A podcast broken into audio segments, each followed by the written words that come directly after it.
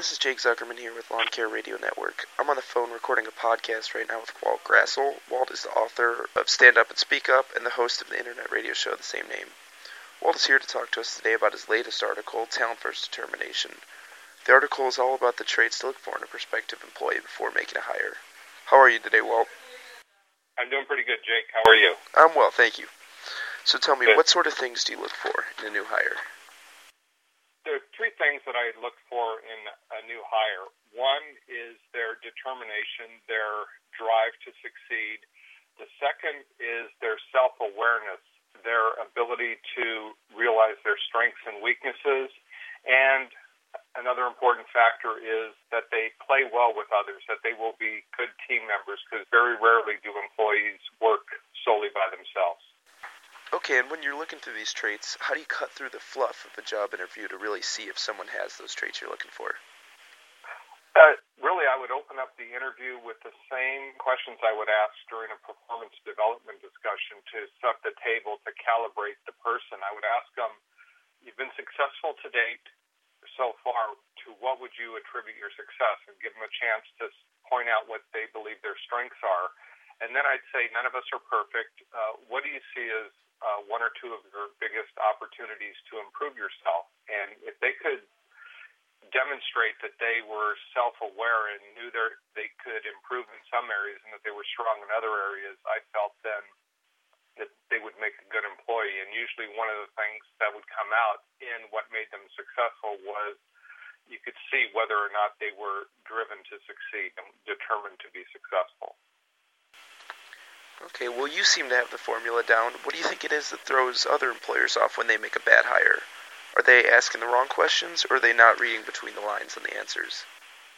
Um, I think they may not be asking the right questions. They may be looking almost like a black and white uh, scenario where they focus maybe on uh, college hires, GPA, or what's on the resume, but they don't make an attempt to get to know the person. Um, and then when they make a bad hire, if they do that once or twice, then they start to question their judgment. And I always looked at the hiring process as if I was going to supervise that employee, even if I wasn't. Would I be able to coach that employee to get uh, the best performance and help them grow in their career? And to me, looking at it from a supervisor or manager's perspective really helped me uh, in that process. So, following up on that, to what extent do you follow things like GPA, past experience, etc.?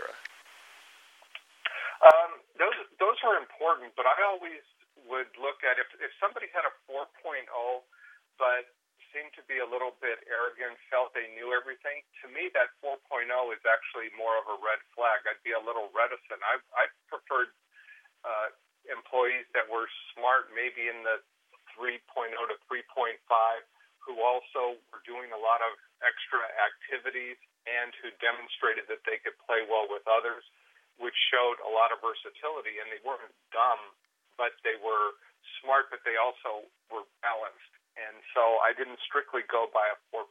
And we used to have job fairs where there were two extremes. People would rate the 4.0 regardless of the other factors as the highest, and others looked more for the team playing and reasonable intelligence. And there was always a split, two camps and I fell into the camp where GPA is important. You want to know that somebody is capable of doing the work, but you also need to balance that because you could have an employee that's difficult to coach, doesn't play well with others, and actually uh, doesn't contribute as much as they look like they might when you look at them on paper.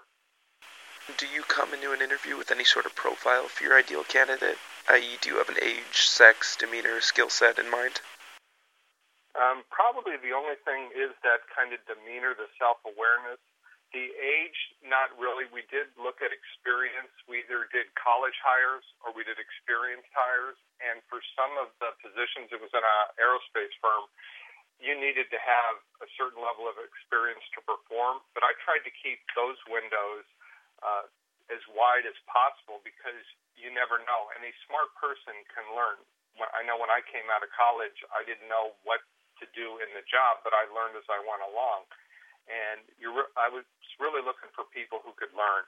any of the other things like how old they are or what their sex is, that shouldn't you know that shouldn't matter. And with the skill set, yeah, if you're looking for somebody to do digital electrical design, you wouldn't hire a mechanical engineer or a structural engineer. So there is a bare set of uh, requirements in terms of skill, but again, I would try and keep that open and uh, leave myself the most flexibility. I know when I hired uh, supervisors, uh, when I became a department manager, the expectation was that I would hire electrical engineers. However, uh, I found some good non-electrical engineers that knew how to coach people in that environment, and I added a couple to my team as uh, supervisors, and they did an excellent job because they had the people skills, and they could, uh, and they did the job. They didn't they knew what they knew, they knew what they didn't know, and they didn't try to step out of their uh, their knowledge base. They brought in help. So I, I think being as flexible as possible when you're looking for uh, candidates will serve you the best in the long run. Well, there you have it. That was Walt Grassl on Making New Hires. Walt, thank you for taking the time to speak with me. All right, Jake. It's been a pleasure. Thank you so much. I'm Jake Zuckerman. This is Lawn Care Radio Network. Thank you, Walt.